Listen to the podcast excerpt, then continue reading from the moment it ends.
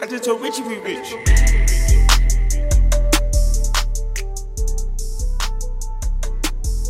Welcome back to the Monday to Monday podcast. On this episode, we speak with J.I. the Prince of NY about the pros and cons of being signed to a record label, how he successfully dropped two projects within a few months of each other, and preparing for his upcoming tour.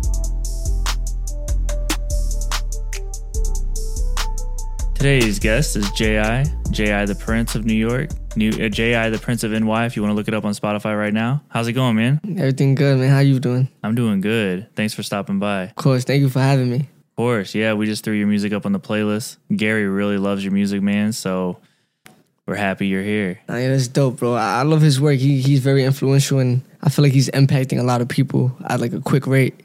So it's like, and he's been doing it for a long time. So I feel like just him reaching out to me because he reached out to me, that was like mind blowing. Because like I'm a fan of his work, and then he, you know, he, he's very positive. So it was dope just connecting with him. Hell yeah. So I wanted to start if you want to tell everyone like real quick where you're from, but then also elaborate on the moment when you knew that this could be your career. Like making music could be your career, like where you were, what you did, where you're like, wow, this is serious. I grew up in Brooklyn. Um, different places in Brooklyn. At first, um, we were I think like Bay Ridge area. Like when I was like two, three. Then my mom and dad split, so then we went to PA for a couple months. Came back, but I mainly grew up in like Crown Heights, Franklin Ave, and then I kind of like I started writing when I was twelve. Cause I just I don't know at a young age I always wanted to like do something big. I feel like a lot of moguls and just influential people. I feel like it's how, how it starts like at a young age. But for me, it was weird. Like you, you, you know how little kids always want to be. Oh, I want to be this. I want to be that. But for me, it was kind of like I, it had to happen. Like every day was just like the main thing on my head. Like, why am I not here? Why am I not where I need to be? And then 14 is where my mom had told me about this TV show. I didn't really pay attention to it because I'm like, I don't want to be on a TV show competing and like stuff like that. So I like brushed it off, and then I remember the like the TV show came on my screen one time, and in my head, I don't want to sound mean, but I'm like, these kids aren't really like that good. So I kind of like I feel like I don't know. I thought like the competition and like the level of competition would be super high because you know you watch American Idol, X Factor, and you see how like everything is very like. But I tried out for the TV show. I um went on Instagram and I would just tag the TV show company, Right. Jermaine Dupri, everybody that just formed the TV show, and I got their attention somehow, I guess, and they just like kept in touch. They interviewed me and then they flew me out to Atlanta for auditions. At first, it was like they they had selected seven people, but two of them were going home, so we kind of had to like fight for our spot. And then I ended up staying there for like the rest of the TV show, and I overall just went for the exposure. I felt like the TV because I, when I saw like the first season, I saw how their their exposure was like huge. They gained a rapid amount of following. Like the following was rapid and quick. Like it went up quickly. So I was like, this would be dope uh, as far as for where I want to be, where I feel like the platform could take me and where it could take my music. So I went on the TV show and it was weird because I was like the first artist from New York on that show. Okay. So that kind of like made the show lit in New York. Like a lot of people just started watching it in New York. And I'm not gonna lie, like the response was I wasn't expecting it. Like I thought I would get like a dope response, but not like the way people knew about me. And then it's funny because a year, maybe two years went by, like I kinda like everything died down. Yeah, what year was that? So this was 2016. Okay. So 2017, we went on a tour for the TV show. It was dope. And then 2018, I was quiet. Like I wasn't really doing anything. I was in like a bad situation. I was living with my mom, arguing with her, this, that, and the third. She um I got kicked out. And then I went to my dad's house. And at that point, I was everything was just rap wasn't even my main priority at that point because I just felt like emotionally I had too much going on mentally. I was gonna join the union and do construction and stuff like that. Got to that point because I just felt like my clout was dying. My I, I was just I wasn't in like a healthy space to do anything great. I felt like, and then something just came over me. Once I got kicked out, I told myself like, what like what can I lose if I try one more time? If I really put in the effort to go out my way and really, what can I lose? What's the worst that could happen? And this was this time last year when I when I thought that. And then I guess like six months of me just putting in work, hard work, like the hardest work I ever put in within like four years of me making music. the six months of last year, was just me straight going to the studio, um, making music, releasing it, coming up with a plan. And it's just crazy how like it took for me to like almost fall flat on my face for everything to just like kind of take off at the momentum it's taken off. And you know now I'm signed. I got a strong, solid label behind me. Shout out to Interscope and everything is dope. You know I can't complain. I'm happy. I'm happy to be here. That's a good story, man. A lot of ups and downs and creative things that most artists don't really experience. Most artists aren't really on TV shows like that. And then at, at a TV show on an early age and then coming out with your projects that are really popular streaming right now. That's cool. And you just Mhm. mentioned your label. Like I wanted to ask you, being a young artist and being with the label, like how do you feel that really brings to your like um what you got going on? You know what I mean? Like what what are like the benefits of being signed? At first, I was I, I wanted to stay in the independent route, and the funny thing is, the first mixtape is still like independent as far as they let us drop the, the tape independently and work it independently. So we got like almost seventy five million views like independently, and it's dope because the, like the label they. The pros and cons of having a label, like I said, there's cons. If you don't know what you're doing, if you don't know what you're getting into, you could sign the wrong deal. You could get benched. A lot of there's you know there's rumors of what goes on, but I feel like in general it goes with who you are as an artist too. If you work hard, if the label sees that you want it as much as they want to push you and win, it's gonna go 50-50. It has to be. It can't be a 40-60 because it's a team thing. You know, Yeah. you can't. You're never gonna win if your team doesn't see the vision as much as you do or more. You're gonna. There's gonna be some type of setback. So I feel like the main con is not knowing what you're getting into. You, the label, they, they see right through certain people, so they know if the artist cares about his career and if he doesn't. So I feel like the pros is the push, like the support system you have. There's so much things that a label could do that you might not be able to do if you're independently or you just have a management company helping you push your music. I feel like labels definitely have the push. They have the networks. They have the playlisting as far as putting you in the right playlist so the right people can hear you. There's so much pros and cons, when and then the money they put behind you is amazing. Like th- there's a lot of things that a lot of people don't know, and me neither, because I felt like coming into the industry, me going on the TV show, I felt like I knew it all. I'm like, ah, yeah, I know about the labels, I know how bad they are, but then I never really sat back and realized like if you do the right thing, like you know, and It works, yeah. yeah, and it's different now. The time period is different. It's 2020. What worked for Tupac and Biggie is not gonna work for a new upcoming rapper. Like the labels are different. Like you can't just hand out your CD and it. It's, it's, it was harder back then. Now it's easy. You have platforms. You have social media. They, you know, it's it's not hard to catch a little flame, you know, and take off. Yeah, I agree with that. I think that's really smart what you said. Like you have the right team and then you have the right team at the label and everyone combines and works together. And when you know what you're doing and you actually are hungry, Mhm. it all works, Yeah. you know? Um real quick, like about your you said you came up with your plan like around last year this time, and then you executed obviously in 2019. Was it your plan to drop two projects like that quick? You know what I mean? Like back to like it was almost back to back, but there was a little obviously there was room to breathe, but you dropped one in October, one in December, Hood Life Krisis Volume One and Two. Like, what was the thinking around that? Mm, I, I could say that wasn't the plan, I guess. Like, but I kind of wanted to just put pressure on people. The old my, my problem. This is why, like I like I mentioned, 2018, 2017, everything kind of like died down. I wasn't consistent. I would let months go by. I wouldn't be in the studio. I wouldn't release records, and I, I felt like I was doing something right. Like I I don't know. I was so confident, but doing the wrong things. So then I kind of learned from that, and I knew that I, all I had to do was be consistent. Like you could be consistent and drop the wrong records, but I wanted to be consistent and drop the right records. And I'm, I'm my worst critique. Like I'll go in the studio, I'll make a song, and I'll say it's horrible, and everybody's staring at me like, "What do you mean it's horrible? Like it's it's amazing." But I I just feel like as an artist, I don't really like listening to my music too much. That's another thing that's weird about me. Like, I'll make it, but I'll make it for other people. I feel like they need to hear it. Like I make music for them. But as far as me releasing a second project, I did it for many reasons. One, somebody in my camp did some snake shit, and they not my camp, but some people I'm cool with. They started leaking my music, Okay. so I had unreleased songs getting leaked. Then I had people selling it, trying to drop it, this, down the third.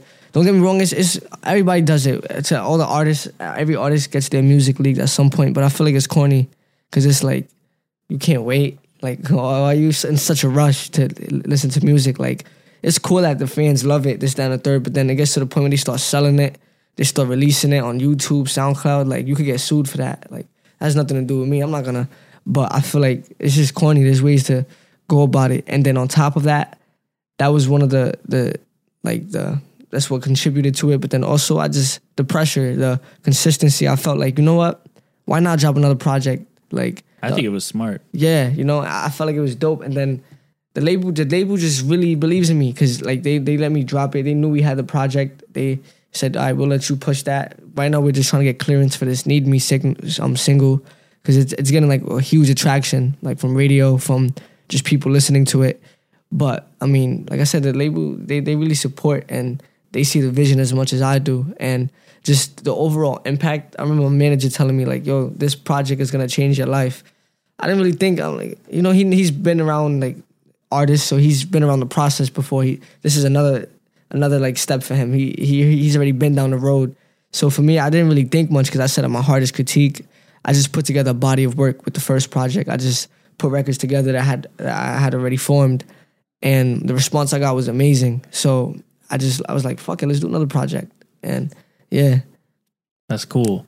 That's a good attitude, man. I feel like a lot of artists need to do that. You know, artists put out a project and wait too long, but if you're consistent, like you said, and they were both like short, so just keep feeding people what they want. hmm That's cool.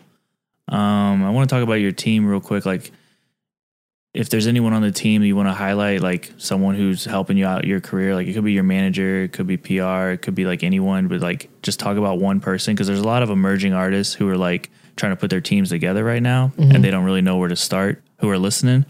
So maybe if you could like shed some light on like how someone on your team helps. Um, I would say my management, like my manager. He he's def he's like a, I, he's like Thanos. I feel like because he he's just he got everything. Like he he's just he's an all star. I feel like, and then my team in general. My man's P sitting with us right now. I, he's dope as fuck because he just he helps me mentally. I feel like Okay. like I feel like a team all together. It's not just about business. Like you have to form a relationship with these people. Like these, these are, it's more than just a team. It's family. Like we all a family. Like that's that's the dope thing about it. Like like it's literally a family thing, and it's not it's not like a huge team. There's thirty of us. There's like literally maybe a handful of us that are really solid that really get the job done, and the rest are just like people that are also involved in the industry that can come together and somehow put a piece together. But I feel like my manager is definitely he he's dope. He he he's a fair ma- he's a fair person and he knows what he's doing. Like he believes in me as much. And I had met him when I was 14, but my mom was managing me at the time. So we crossed paths. My mom like she kind of like felt the way towards like the situation. So she kind of we went out uh, we did our own thing. And then she had when she had kicked me out in 2018. Okay. I was like, fucking, let me hit him up. I never really got the chance to work with him and see what he was about. Let me see for my own. Let me see for myself if he's what if he's about what he says he's about. And then, I mean, you know, fast forward now, we doing something big. So I feel like when you, when you have a team, a lot of people just people talk to get in your ear, and there's not gonna be a lot of genuine people. This is for the artists as well. Like, there's not gonna be a lot of people genuine. There's not gonna be a lot of genuine people that want to work with you because a lot of people are just money hungry. They they see they see a opportunity, they want to jump on it. You want to be around people that they have nothing to lose or win because it's like if you lose, they lose. If you win, they win. You, you got to be around a person that, like I said, they, they see the vision as much as you do. They want you to win as much as you want to win, and they overall have the connect and the the pull. That's another thing. Connect. Like you have to have the connects. You can't just expect to have a record and boom, everything will come to me. Like, no, that's not how it works. You see artists coming out with one record, they go like this, then they go like that, and you never hear from them again. And there's many things that go into that, but in general, you just want to have a solid team, people that know what they're doing and want you to win in the long run rather than just a short term win. You know? Right. Yeah. When you're hot, it's time to strike. You have to have those connects Yeah. for sure. All right. So last question, man. I wanted to talk about touring. Like you mentioned that you were on tour with the show in the past. Um, a little, if you could talk a little bit about like what you learned from that, and then what you're gearing up to do right now, because I know you're about to do a, a bunch of shows. I don't remember how many, but you got a bunch of them sold out already. So congratulations on Thank that. you. I was just talking to your team. You sold out Philly. That's a tough city to sell out. Yeah. Um, I'm excited for you, man. I, I tour managed five tours and like on being on the roads, it could be tough. And like, like I said, like Philly could be tough, like different cities that you're really looking to kill. I guess you know, selling them out is huge. So, what'd you learn from your last time on tour, and then what are you trying to do now? The first tour, I could definitely say I learned experience. I wa- I was out of all the artists on that tour, I was the least experienced as far as performing. And it's funny because I remember I'd be in rehearsals, like just jumping around and shit, running around, performing, like just doing the most. But then, like everybody would like. I mean, people like you know, as an artist when you're on a tour, there was different artists because different seasons. So it's like a bunch of artists together. It was us. Then you had Jermaine Dupri, you had Bow Wow, um, Da Brat, um, that was pretty much it. It was like That's a so-so cool. death tour. Yeah, So, um, like I said, you have different artists and different fan bases because people watch the show. They they have their favorite rapper. So it's not like a, oh the focus is on me. It's like if you fuck with me, you fuck with me. If you don't, you don't. So we go to certain cities. People will be you know hype and excited. But I feel like me, I'm more of an instinct person. I do it off the instinct. Like I learn when I'm in the position to do it. Like the, I remember the first show in, on the tour. I like did crazy. Like I went crazy, and I was nervous because, like I said, I I barely performed. I had no experience, and all these other artists on the TV show, they're over here performing. They're getting booked. They're doing all these things. I'm just, I wasn't really doing much. So when I went on the tour, I kind of proved myself so quickly in just a short amount of time. But like I said, you have you have the favoritism. You have the artist that the fans like the most and shit. But for now, it's kind of dope because it's like I'm selling on shows now. Like I'm headlining my own tour. The last tour had 17 cities. This tour now has my my tour has 19 cities because we added two more New York dates because the first one sold out, and we we almost have like three new three sold out New York dates. So it's it's fucking That's dope. crazy. Yeah, it's it's amazing, and like I, it's just amazing. Like for real, like just the whole process. And like I said, it's my first tour. It's you know it's the beginning. It's it's the beginning and the beginning of something great. I feel like I just gotta look at it positive, and it's dope. Like you said, with the ups and downs, California is definitely a region we gotta impact more and get a bigger, better impact from. But like you said, it's it's, it's time, it's process. I feel like, and that's that comes with touring. That's something I gotta understand because my manager was telling me like the ticket sales, and I'm like, how the fuck we sold out this, that, and a third, but then over here it's quiet, but it makes so much sense because it's like it's regions, they different sounds. It's like it's you gotta impact certain people in different ways. So it's kind of like it's a whole business scheme to it. yeah, and sometimes those shows that aren't sold out could be the crazy ones too. Mm-hmm. And a lot of times when you're on tour, people buy tickets day of. You know what I mean? yes, he says that too. He always says that. He's like the day of the show. A lot of people buy tickets. Yeah, That's it. yeah. So I wouldn't even worry about that because if you're selling out stuff already, then they're coming for those other shows. Mm-hmm. Um, cool, man. Well, thanks for thanks for coming through. Thank you for having me, bro. It was my pleasure. I appreciate you, the whole team, Gary, everything. This is dope. I love what y'all doing. I just told Richie we rich. Thanks for listening. If you like this podcast and want to hear more, subscribe, rate, and review. And stay tuned for episodes every Monday.